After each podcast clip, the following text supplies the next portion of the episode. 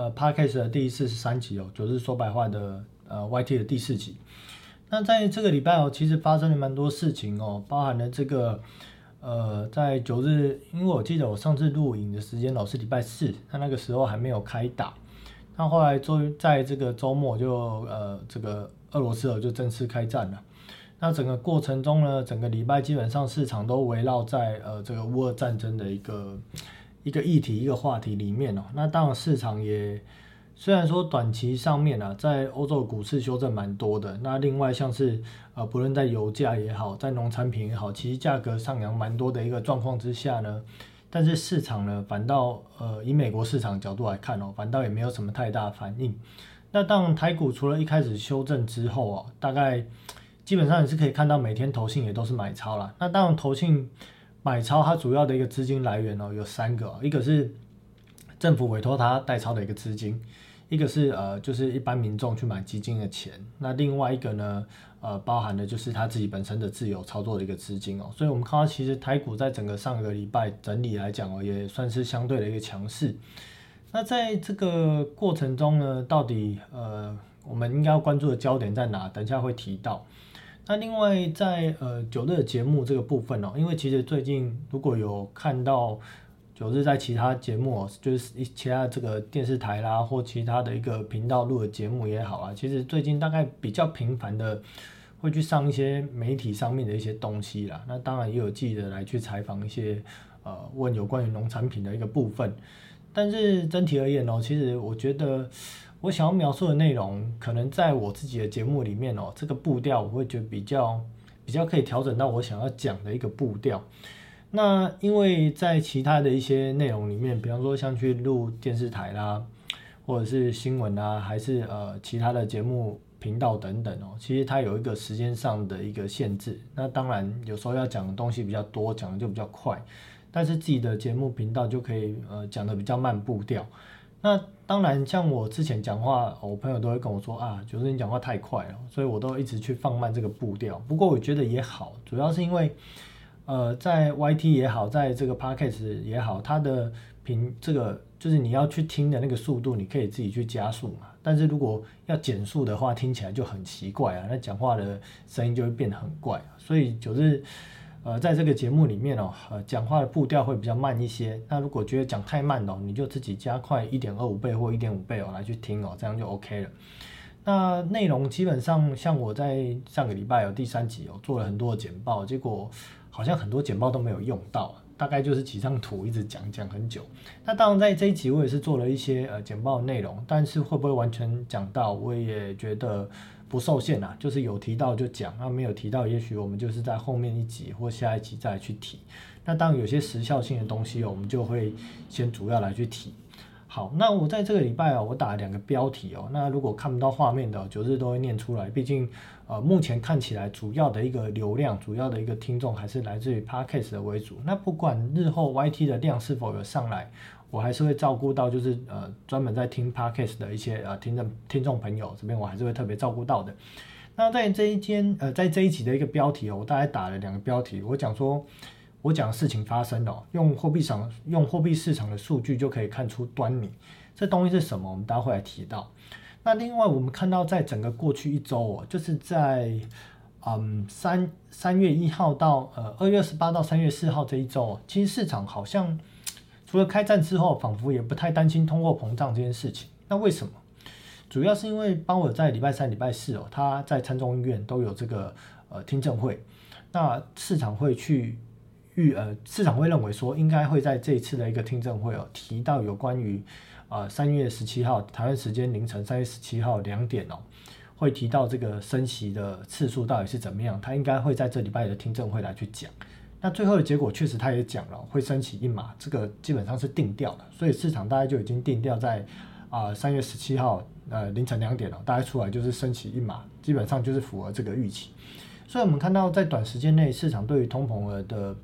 议题也好，话题也好，没有太多的反应，主要就是围绕在鲍尔到底要讲什么。那最后他讲了，讲了礼拜三讲了，礼拜四又讲了，但是我们看到礼拜四美股。就开高走低，那到礼拜五又有所修正，那至于为什么，我们就来看一下内容。好，那首先我们先来看一下，好，刚讲第一个主题哦。呃，鲍尔他在呃礼拜三的一个众院委呃众院的一个委员会哦，他有提到说他在三月份会呃基本上 FOMC 的一个会议基本上定调是加息一码，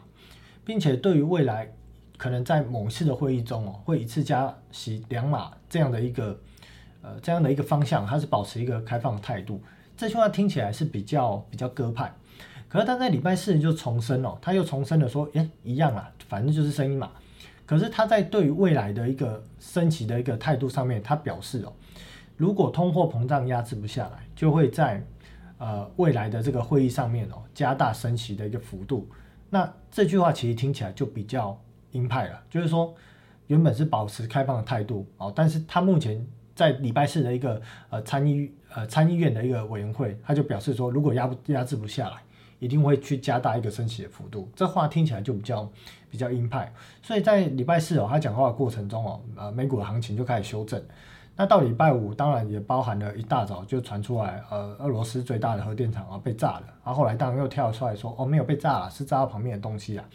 好，那不不论怎么样，最终礼拜五啊，美股也是下跌来去做一个修正。那九日在讲的东西哦，这边我就先来跳到我那时候 FB 在社团讲的东西哦。如果有加社团，会看到我写了一篇文章哦。我在二月十六号我就写了一篇文章哦，早上八点半发的。我写说，今年的商业票据利率哦，跟一个月的国库券的利率十分异常。那重点在哪？重点在下面这一段话，我念出来。我说，未来在二月十六号到二月二十四号，大概短中长期的债券合计发行接近五千亿美金。那因为要升息了，所以在升息之前，财政部一定会去想办法增发一些便宜的债券哦，因为这利率比较低嘛。如果一旦确定开始升息，那势必债券的价格会下跌，殖利率会上扬。那到时候财政部发的债券，它的利率，它要给的利息成本势必比较高。所以在这之前，它一定会想尽办法，能够多发就多发，反正便宜赶快发嘛。那以目前今年整体美国的一个。年度啦，财政支出看起来肯定又是透支啦，所以今年为什么在去年的年底又提高了一个举债上限？我记得好像提高接近到，好像接近到快三十二兆吧。那目前已经突破，整体已经发行的联邦债务量已经突破三十兆。那基本上这个数字还会还是会持续增加了，主要因为就是说目前现行的一个。呃，债务债券哦，如果纵使它它的税收啦，包含债券的到期啊，它要再去增发啊，其实啊付了这些利利息等等，它要再去增发，这个钱是不够的啦，所以它必须要呃这个举债的一个上限是不够的，所以它势必要去提高这个举债上限。所以今年整体下来，应该到年底基本上没有意外的话啦，大概联邦政府的总发行债务额又是增加的，所以在这样的一个增发债券的一个过程中。上个礼呃上一集我们就提到嘛，那现在到底谁要买债券啊？呃，联总会不买了，美国的市场也吃不下，那到底叫谁买？外国市场也不想吃啊。这几年我们看到外国以国家为单位来讲哦，购买美债的这个金额，它其实比例是非常低的。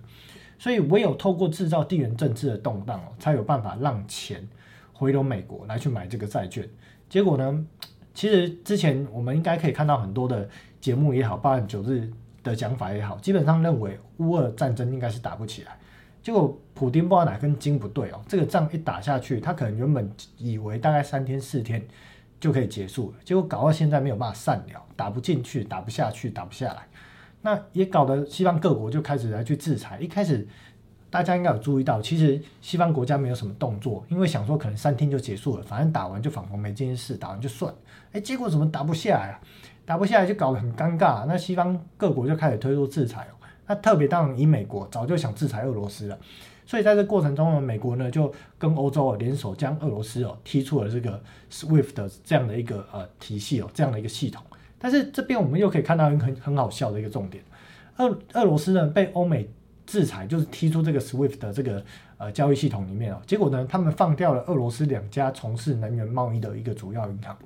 表示什么？表示不论美国也好，不论欧洲也好，其实他们很清楚，今天如果俄罗斯石油或天然气它没有办法提供的话，比方说欧洲目前大概对于俄罗斯的天然气的依赖度哦，大概有百分之四十的天然气规模是俄罗斯提供。那另外，俄罗斯目前每天在全球啊量产的石油桶数是一千一百万桶左右，所以哪怕伊朗哦，现在伊朗假设重回到国际的这个石油供应的一个供应方。大概一天也是生产三百八十万桶，其实是跟俄罗斯的一个规模大概只有三分之一，所以是没有办法抵御能源价格上涨。因此说，其实欧美留了一手啦。但是以目前的一个状况，俄罗斯不论是它的天然气、它的石油，你说要销嘛，也没有人敢买，因为现在全球大概对俄罗斯做制裁，那谁敢去买？基本上那个人就黑掉，所以也没有人敢买。所以其实纵使是放掉这两家能源贸易的主要银行，但是实质上呢，其实俄罗斯的天然气跟呃这个所谓的一个呃原油，它的一个呃销量哦，其实也是降低的。那欧洲势必也要想办法去。找寻其他的一个替代能源，到底是增加所谓的一个呃绿色能源，然后包含的风力也好，呃核电也好，这些还是要去跟其他的国外买家来去买天然气跟石油，这是欧洲国家目前要去处理的一个问题。那呃回到这边的刚刚讲的这部分哦，所以九日就是讲说，未来在二月十六到二月二十二，美国要发五千亿的一个债务，那市场短期我们又看到，当时就看到说，在 A two 飘。P two 的一个商业票据利率哦，短期从零点四八 percent 飙升到零点七五 percent 哦，短短三天上涨百分之五十。这个利率不是说零点四八 percent 到零点七四涨了呃零点二多 percent 这样，不是这样去解释哦，你要去看那个比例哦，那比例上升幅度是百分之五十。那利率的看法，我这边有讲说，利率的看法不能单纯看波动，就是哎涨还跌，不是只是这样看，而是速度。重点关键的重点在速度，所以利率升的那么快，然后短期一个月国库券利率又掉到剩零点零二，未来一周又要大量发行债券，你可想而知，这个货币市场肯定是不健康，当周一定出现问题。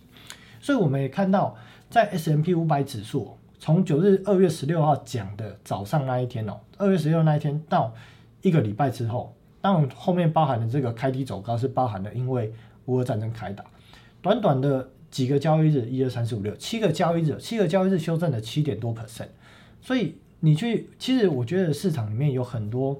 很多的资讯，很多的讯息可以去分析这个行情，但是绝对没有比货币市场你去有能力解读货币市场利率的变化来得更快速，因为这个是领先中领先指标中的领先指标。那货币市场之所以它的一个数据或它的分析有用。其实，在这一次九日写的文章里面，对应之后 S M P 五百在二月十六号过去未来呃二月十六号之后的七个交易日修正了七点多 percent，就可以看得出来，关注货币市场利率的变化，肯定有它的价值性，跟肯定有它的一个判断的一个呃，就是说有办法、有能力能够去判断这件事情，能够去预测行情未来走向，它确实是有一个实质的效果。只是我看起来，目前台湾基本上。在台面上的称为财经专家也好，或分析师也好，应该很少人在讲所谓的货币市场的利率啊，甚至连货币市场是什么，其实这些专家都搞不太清楚。那这讲到这边就可以讲到一个很有趣的话题：为什么九日不想要在自己的社团打什么财经专家？因为我觉得财经专家或分析师这两个名词哦，我觉得这已经被搞得很黑了，就好像说你是做政治人物啊，那你就是很贪呐，类似这种概念，那已经不是。一锅粥里面有几颗老鼠屎，是整锅粥几乎都是老鼠屎，所以我就不太喜欢用那个名字，我就用财经野孩子，因为我觉得我自己本身是一个从什么都不懂的散户，到现在做到法人，做到分析师，我觉得我的我的那个野性还在啊，不论在哪里，我还是有办法来去分析这个市场的变化跟行情，我不会被呃体制或被制度来去制约，所以我认为我认我会去用财经野孩子这个名词来去形容自己。呃，在这个呃金财经或金融上面的一个分析的一个一个身份吧，或一个角色吧，我觉得我喜欢用这样的一个方式来去形容自己。好，那回过头来讲这边，就是在二月十六，我们就透过商业票据的利率的异常哦，来去判断股市有可能下跌。那有没有下跌？确实也有，七个交易日哦，就修正了七点多 percent 哦，这其实幅度是很大。好，那我们再看到美国。拜登哦，他去制造这个地缘政治的冲突，到底有没有办法让欧洲美元回流到美国？这目的到底有没有达到？目前从数据看起来，确实有达到。呃，看这东西，我想要再引申一个话题。其实，作为一般的投资人或一般的散户，我说实在的，大家每天都要上班啊，没有时间整天在那边看一堆资讯，或有些资料可能不是一般人可以取得的。那在这样的一个状况之下，你要如何快速的分析行情？基本上，我认为透过货币市场的利率变化，这是最单纯、最简单、最快速。所以，相对于九日而言，我每天起来早上哦，除了看一下就是重要的新闻之外，我第一件事情我就是先把所有重要的数据扫一遍，有没有异常的变化，我大概就可以知道哦，短期货币市场有没有状况？没有，那市场就会回到所谓的趋势。趋势是什么？今年二二二零二二年九日一直在讲讲说，今年二零二二年市场的主轴一定是通货膨胀。如果有财经专家还是分析师跟你说通货膨胀不重要，升息不会让股市下修，那基本上那节目可以关掉，我觉得不用看，因为今年的主轴一定是通货膨胀。通货膨胀的严重性，我在上一集就讲了。今年美国如果没有办法把通货膨胀压制下来，利率继续飙升的状况之下，表示它的一个债务新发行的债务，它的利率就要提高。一旦提高，又会加速它的联邦总发行债务量规模快速上扬。如果以这样的一个速度哦。继续上扬下去，通膨又压不下来。不论我这边切一个话题啦，不论股市哦，最后这个利率升不升哦，或者是升与不升啊？好，假设说现在通膨，我今天不升息，最后通膨到一个极致的时候，实体经济也是得爆掉。我今天如果升息，那可能会压制实体经济的成长，但是至少不会爆掉，它可能是短时间的修正之后还有机会起来。所以不论升息或不升息，一定对实体经济、对金融市场一定有冲击。但是这就是它取舍。好，那回过头来讲，刚如果说放任通膨继续，最终联邦的债务规模快速攀升的时候，如果美国它每年要支付的公债的利息达到它的税收比例达到三十 percent，达到四十 percent 以上，那我跟大家讲，美元体系就崩崩溃了，美元债务的游戏就结束了。所以美国也不会容忍这件事情发生，所以压制通货膨胀肯定是他今年的一个首要任务。但是搞笑的是，原本想说透过地缘政治的动荡让美元、欧洲美元回流美国，而结果现在搞的是俄罗斯发动战争。俄罗斯发动战争呢，我们就看到油价发疯了，农产品发疯了。结果现在联总会也不敢快速升息，只敢讲说三月好就先一码，他也不敢升两码。那后面到底要怎么善了？我真的觉得是很难善了。后面的通货膨胀应该是很难去处理这个这个问题了。我也有透过九日之前讲的，让实体经济刻意的去打击实体经济，就是透过打击股市、打击实体经济，基本上才有可能在不大量升息的一个状况下，把通货膨胀压制下来。好，那回来讲，这目的达到了吗？我们看这张表。那如果是听众朋友没有画面没关系，九日就讲这张表呢是。呃，在这个超额准备金哦，就是银行存放在呃美国联准会的户头里面的超额准备金。超额准备金呢，在当周哦，呃，这个美国大型财政部发行五五千亿的一个债务之下，超额准备金它没有太大的变化。如果带你讲那个礼拜哦，大概只下降了三百亿左右。那为什么没有那么大的变化？可想而知，一定有一笔钱来去买这个债。那基本上这两个钱来源只有两种可能。一个是股票市场撤出来，所谓的一个买盘，就是他好，他股票市场出来，他的钱要找地方去，就要去做避险，然后因为他要套利嘛，这钱不是他自己的，这可能是呃机构单位的钱，可能是其他投资人投资的钱，所以他还是要寻找套利的机会，所以这些钱可能有些就进去了债市，另外一个基本上大宗的，就是从欧洲美元回来美国的这个钱，所以这两笔钱去吃下的那一周大量发行的债务，所以让最终。超额准备金的水位没有下降太多。那在这边有数据哦，我就列出了当周的数据。光二月二十二号发行出来的这个呃短债的一个规模，大概就是在一千三百亿。那这边呢，呃，有其他的这些啊，这下面这里哦，呃，这这个所谓的一个中中长债，两年期、五年期这边哦，加起来呢，大概这边有一千五百亿。那再加上下个礼拜，就是当周那个礼拜之后，其实陆陆续续又发行很多债务。大概短时间加起来接近五五千亿的一个呃发行的一个债务规模，其实市场就是透过了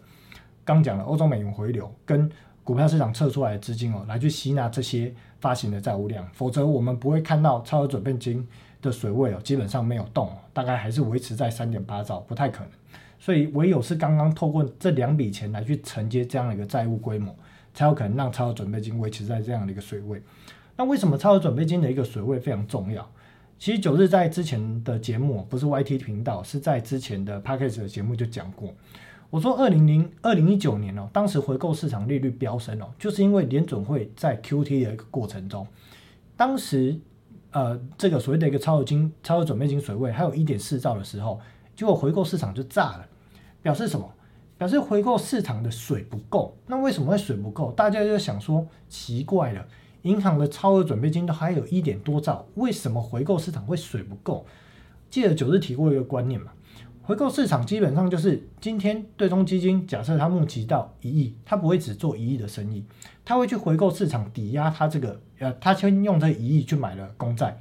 把公债再拿去回购市场抵押，拿到九千八百万，拿到九千八百万再去买公债。买了九千八百万的公债，再拿去抵押，可能又拿到九千六百万。他反复干干这件事情，大概就是可能干了二十次，干了五十次左右。所以其实他只有一亿，可是他可以做到二十亿、三十亿的一个呃部位的一个规模。所以一旦市场快速的需要现金变现的时候，本质上就没有那么多现金啊。到底要怎么让你变现？所以就会看到回购市场利率飙升，而且在利率飙升的过程中。对于这些商业银行来讲，他看到市场出事了，他怎么可能会去把钱借给这些出事的对冲基金呢？所以，我们看到，哪怕当时在超额准备金的水位还有一点四兆的时候，钱根本就不敢进去借给这些所谓的对冲基金，根本没有人敢借钱给这些人，所以当时就导致了回购市场的利率短期两天内飙升到百分之十的利率，所以也促使了当时联准会大量的。进行回购市场，就是大量向回购市场溢出资金，然后呢开始重启 QE，并且停止缩表。所以当时做这三件事，为了就是要拯救金融体系，而不是拯救实体经济。所以依照目前的联准会的一个资产规模换算，现在的超额准备金水位如果又再降到三点二兆以下，基本上目前看起来金融市场可能又会从流动性过剩。立刻在一天的时间反转，成为流动性枯竭这样一个迹象。所以其实不论是联总会，不论是鲍尔，他们很清楚知道这件事情的严重性，所以呢，他们必须要想办法找其他的钱来承接财政部新发的一个债务。所以大家可以理解这个观念哦。对于美国，不论白宫也好，不论银行家也好，不论财政部也好，不论联总会也好，重点今年的重点不是股市涨不涨，今年的重点是美国发行的债务要有人承接。并且要维持利率不能飙升，如果没有人承接，利率又飙升，那美国金融市场今年就炸了。所以呢，这三个单位、这四个单位或者四个角色没有办法接受今年发生这件事情，所以今年势必基本上是一个牺牲股票市场、拯救美国公债市场的一年。好，那我们看财政部的 TGA 账户，在短期发行了那么多债务规模之后，其实财政部的 TGA 账户大概目前还是维持在。这个单位是十亿哦，所以是六千八百五十亿哦，大概还是维持在六千八百五十亿这样的一个数字，所以表示它短期的支出也很大。纵使它短期大量增发债务，可是它的一个 TGA 的一个账户总金额并没有增加。那商业票据利率更扯哦，当时在二零二一年十月份的时候，联邦基准利率是零到零点二五 percent，结果现在商业票据利率竟然已经喷到零点九四。我们要想哎，在三月十七号只是要升起一码，是从零点。零到零点二五，升到零点二五到零点五，结果现在商业票票据票据利率 A to P two 竟然在零点九四，这到底是怎么回事？商业票据利率呢？基本上这边有写到，这是非金融的一些公司发行的商业票据，所以表示就是说，这是一般企业它除了它不想发行公司债，或它短天期一年内它不发行公司债，它透过发行商业票据利率来去借钱的一个管道，结果利率短时间在。一月多到现在，已经从零点三五 percent 飙升到零点九 percent，涨了快两倍。表示什么？表示对于这些公司来讲，他们借贷成本成长了两倍。那以今年的一个通货膨胀的一个上扬，物物价他们进货成本上扬，他们薪资水准上扬，他们借款成本也上扬的一个状况之下，大家会认为今年的企业获利表现会很好吗？我这边打个问号了。我是觉得基本上一定会受到受到压制或受到影响。好，那我们再看十年期公债殖利率，也可以看得出来市场的避险买盘进驻。我们可以用这张图解释两个层面。我们可以说市场有避险买盘进驻了十年期公债，我们也可以说欧洲美元确实回流了来购买十年期公债。但是我觉得后面讲的欧洲美元确实有回流这件事，只用这个图没有办法去证明这件事情，所以用我们刚刚讲的那些内容来去证明这个结果。那 anyway，我们看到十年期公债的一个价格上扬，反之就是殖利率下跌。目前的殖利率在维持在一点八 percent 左右。那以美国的一个联准会，他们其实希望将利率定调在两二到二点五 percent，所以基本上我们会看到十年期公债哦，这个值利率，九日认为今年比较大的几率哦，如果我们去比对值利率哦，我这个图表是价格，比对值利率应该今年会维持在二到二点五 percent 哦，来去浮动的机会是比较大，所以短期十年期公债的价格哦，这现在讲价格，价格反弹之后，应该过几天或再过一阵子。呃，如果通货膨胀的一个议题又再起的话，十年期公债价格应该还是有继续盘跌的一个可能性是存在的。好，那我们看到欧洲的部分哦，这个乌俄战争打成这个样子哦，欧洲的一个天然气价格也是飙涨。那欧洲天然气的报价它有分呃，就是英国的，有分这个荷兰的。那另外也有人在看美国报价，但是美国报价你会发现没什么涨，为什么？因为现在问题是在欧洲，所以欧兰欧洲的天然气价格。呃，在短短的一个时间里面，大概上扬了，其实快接近两倍哦，真的是蛮扯的。一个月不到时间涨快两倍，所以这肯定对于欧洲的一个呃通货膨胀压力哦是更加加大。那我们记得最近公告的这个欧洲欧元区的一个 CPI 哦，呃，九日报有没有放那张图哦？我可能要找一下。可能没有好，欧元区公告 CPI 呢，大概也是五点多 percent 啊，所以显示如果天然气价格跟石油价石油价格又继续上涨的一个状况之下，基本上对于欧洲在未来几个月公告的一个呃通货膨胀的一个压力或通货膨胀的表现哦，应该可以大家可以是预期是压力非常的大，所以也势必会让欧洲国家哦或欧元区哦，他们在做有这个呃，因为他们。应该这样讲，因为战争是打在欧洲国家附近，所以势必会造成欧洲国家的经济衰退。所以现在对于通货膨胀跟经济衰退这件事情，其实欧盟它陷入两难。这意思是什么？我今天如果快速的减少我的量化宽松的货币政策，那我可能就没有办法解决我的经济衰退。可是如果我不解决这个大量的宽松货币政策，就会推升继续推升我的通货膨胀。所以其实现在欧洲国家也陷入两难。那因此，我们看到以现在氢原油价格、天然气，还有农产品小麦哦，小麦这也是很扯哦，已经连续五天涨停板哦。那小麦的一个报价哦，从呃这个呃每普氏哦，就是呃它的单位是普普氏哦，普氏尔就是每单位呃八百八百美分这样的一个价格，短短时间内已经到了一千两百美分了。呃，短短的几天呢，涨幅来到了百分之五十。那为什么会这样呢？这样主要的原因就是因为我们看这个图表，那没看到没关系，我用念的。其实我们看到小麦主要生产国，它是非常的发散哦。欧盟占十八趴，中国十七趴，印度十四趴，叭叭叭，它这个是非常发散。可是小麦的主要出口国，就是它它生产之后，它是有能力出口的，不是自己都用掉。主要那个出口国特别集中在俄罗斯十八趴，乌克兰十一趴，这两个国家加起来就三十趴了。所以欧洲呃，在乌俄战争打成这样的一个状况之下，基本上黑海的马口呃，黑海的港口大概也是已经呃所谓的一个中断运输了，所以也让小麦其实它没有办法出口。那没有办法出口的一个状况下，少了百分之三十的供应源，那势必会导致小麦价格的一个上扬。那另外我们也可以看到小麦的一个产区哦，到时候俄罗斯呢？小麦呢，它的这个呃春小麦哦，在这个四月到呃四五六月，它要来去播种。但是不论它有播种没播种，基本上现在也没有人会去买俄罗斯的小麦，唯有会买的应该只有中国啊。所以现在这个状况少了这一块供给哦，也是导致小麦价格短期快速上扬的一个问题。那另外玉米哦，玉米呃，当然在礼拜五稍微有点呢，就是开高走低哦，应该是说拉上去之后又跌下。但是我们可以观察到。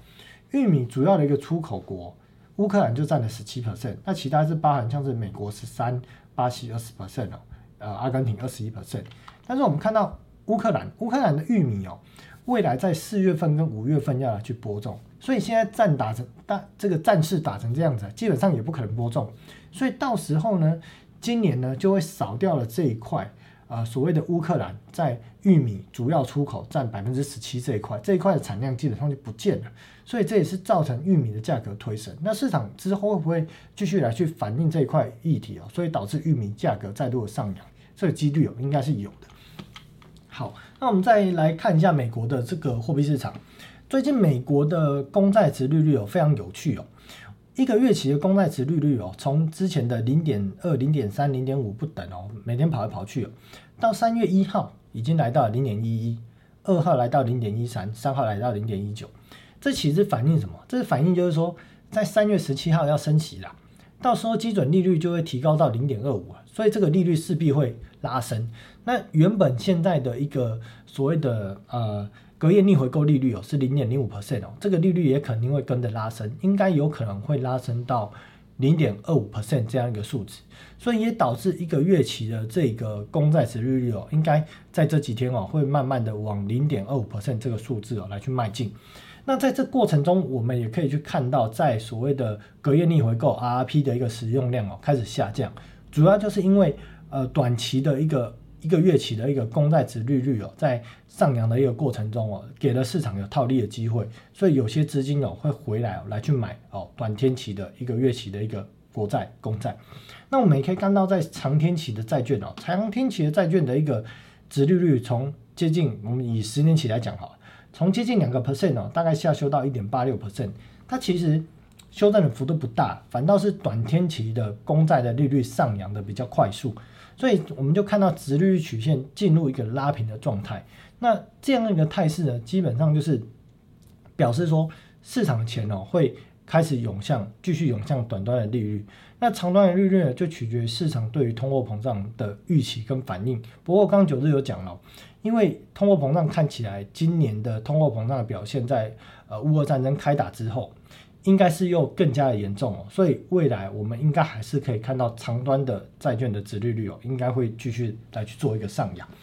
那回购市场的利率短期没有太大的一个变化，反倒是在呃比较高高的这个呃利率价格的这个部分哦，就是呃这个是中位数的呃应该说偏向右边的百分之九十九，就是那百分之一哦，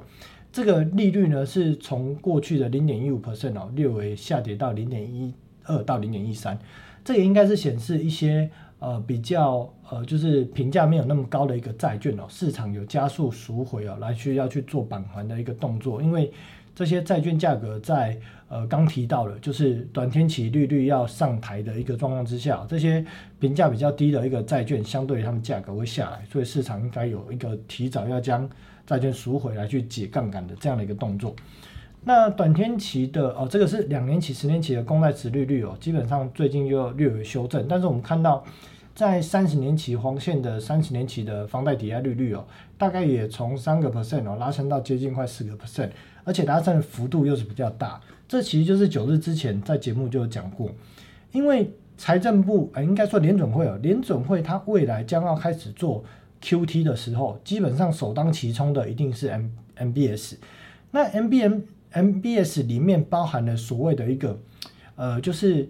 应该讲说这样的一个 MBMS 的一个利率，它里面包含了基础的利率之外，还有就是不确定性的利率。这个什么叫不确定性的利率？因为美国的一个房贷，你是可以贷了之后隔一年看利率更好再重新贷，所以这个还款期限到底是什么时候？就是这个假设说现在银行发了一个，呃，给了一个客人借款。那它有一个借据，这借据到底是什么时候会会返还，还是可能是明年返还，还是好多年之后返还，它不确定，所以它里面有一个变数在，所以市场之前在联总会没有购买这些债券的时候，它又把这个不确定性的这个变动的这个利率加在里面，那现在联总会不买债了，这个利率肯定又会再加回来这个里面，所以也导致说短期的三十年期公债值利率看起来上扬的速度是更快。那特别我们也要特别关注刚讲的，在 A to P to 公司发行的一般公司、非金融公司发行的商业票据利率快速拉升之下，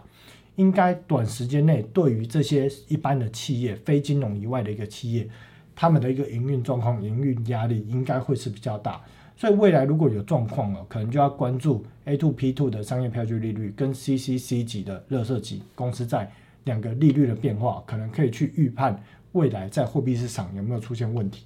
那这张图表是堆叠了，就是呃红色的是 PPI 哦，呃蓝色的是呃 CPI，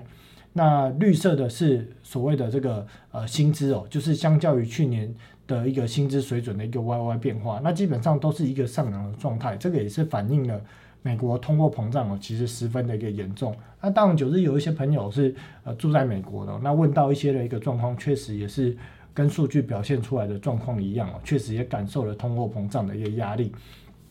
好，那我们来后面来看指数标普买指数基本上哦，过去几天市场呃，过去几天呐，大概都是维持在一个区间震荡，主要是因为市场正在等待就是鲍尔的一个谈话。那当然谈话也出来了，所以我们看到在礼拜四开高走低，礼拜五有所修正。那九日是认为下个礼拜哦，也就是我看一下，三月七号到三月十一号这个这个星期哦，市场应该会重新回到担忧通货膨胀这样的一个情绪氛围。主要是因为三月十号要公告美国的一个 CPI，所以不论是台股或者是美股哦，呃，我建议有投资朋友可能要留意一下，未来在下个礼拜哦，股市应该会是比较拉回修正的一个态势。那另外美股最后多头堡垒有 Apple 这边，我开另外一个，我直接用程式开给大家看啊，等我一下哦。好，这个是 Apple 的一个股价，基本上目前还是维持在两百 MA 之上哦，但是。我认为啊，短时间内应该还有机会再回来做测试。那短期上要直接跌破两百 MA，应该是没有这么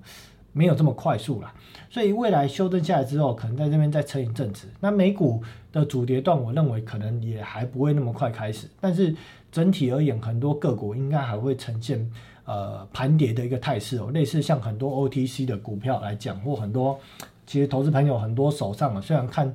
台股的加权指数没什么跌哦，但是个股其实就是要死不活的一个状态，大概是会维持这样一个变化变这样的一个状态。那呃，亚马逊啊，这股价就是比较弱了，基本上主要也是受到它自己本身的一个呃物价的上涨跟薪资的调整。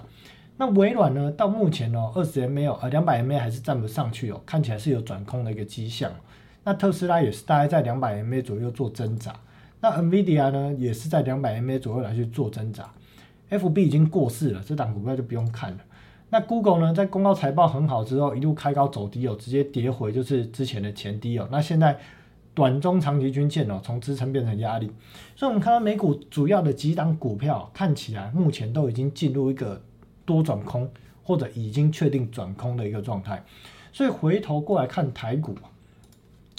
台股的部分哦，加权指数当然相对强势，但是其实我们看过去几。几天或几周以来，外资是站在卖超的角度。那买超的是谁？投信哦，大概每天十几亿到三十几亿不等，一直在买。但是这样的一个买盘，到底能不能够撑住台股指数？在美股开启了主跌段之后，台股指数依然可以维持高档哦。我认为是很有压力啦。好，那主要是因为目前台股的总市值里面，外资就占了百分之四十七了，大概二十几兆。那当然卖光是不可能啦，但是卖是必然的。那卖与不卖这件事情，到底有卖没卖？嗯，我们其实看到台币的汇率就知道，外资卖超不等于钱汇出台湾。可是外资如果卖超，台币汇率又开始贬，那当然钱是汇出台湾。所以如果台币汇率又继续贬值哦，显示外资有将资金回到祖国的一个压力啊，回到美国去的压力。所以我们呃，如果是投投投资这个台股的一个投资人哦，关注两个两个重点第一个重点就是。OTC 指数的一个变化，因为 OTC 指数没有大人在顾，它是比较真实反映的台股市场的一个变化。那目前大概就是在年线左右来去寻求支撑，或者是如果你是比较偏向看空，你可以说它在挣扎；，还有比较偏向看多，你可以说它是在寻求支撑的。那我认为这边基本上到底怎么走，也是会跟着美股主要市场的动态啊。如果破了，可能就是会寻求之前这个低点哦，来去做低相关。呃，相关的一个位置来去做一个测试。那另外关注的重点就是新台币的汇率。如果我们看到台币的汇率又继续贬哦，那基本上大概可以见得啦，就是台股基本上下修的压力是是蛮大的啦。所以呃，对于操作台股或美股的投资人哦，如果以这个下礼拜的一个建议哦，认为哦，基本上呃下礼拜哦不是不是比较偏向保守，是建议就是尽量不要有部位哦，至少先等待一个礼拜修正或者比较安全。那如果呃中长线还是想要做多的投资朋友，我是认为，嗯，今年基本上我如果以美股来讲啊，今年基本上会比较偏向一个盘跌的一个态势几率高。那整个过程中其实很磨人呐，就是涨涨没多少啊，跌很多啊，跌了又反弹很快啊，又涨没多少又跌下去，可能基本上今年大概都是维持这样一个态势。那对于很多。呃，应该是说很多在做自媒体的啦，或者很多的 sales 赛啊，或者很多的投顾老师啊、财经专家，今年应该或者是呃证券商的营业员，今年应该是很难做的一年啊，因为行情不好啊，所以相关的一些收入啦、曝光度啊也都会减少。那当然，对于九日而言哦，应该我是不太设定今年的这个 YT 频道流量会成长多少了，因为主要今年的行情不好。但是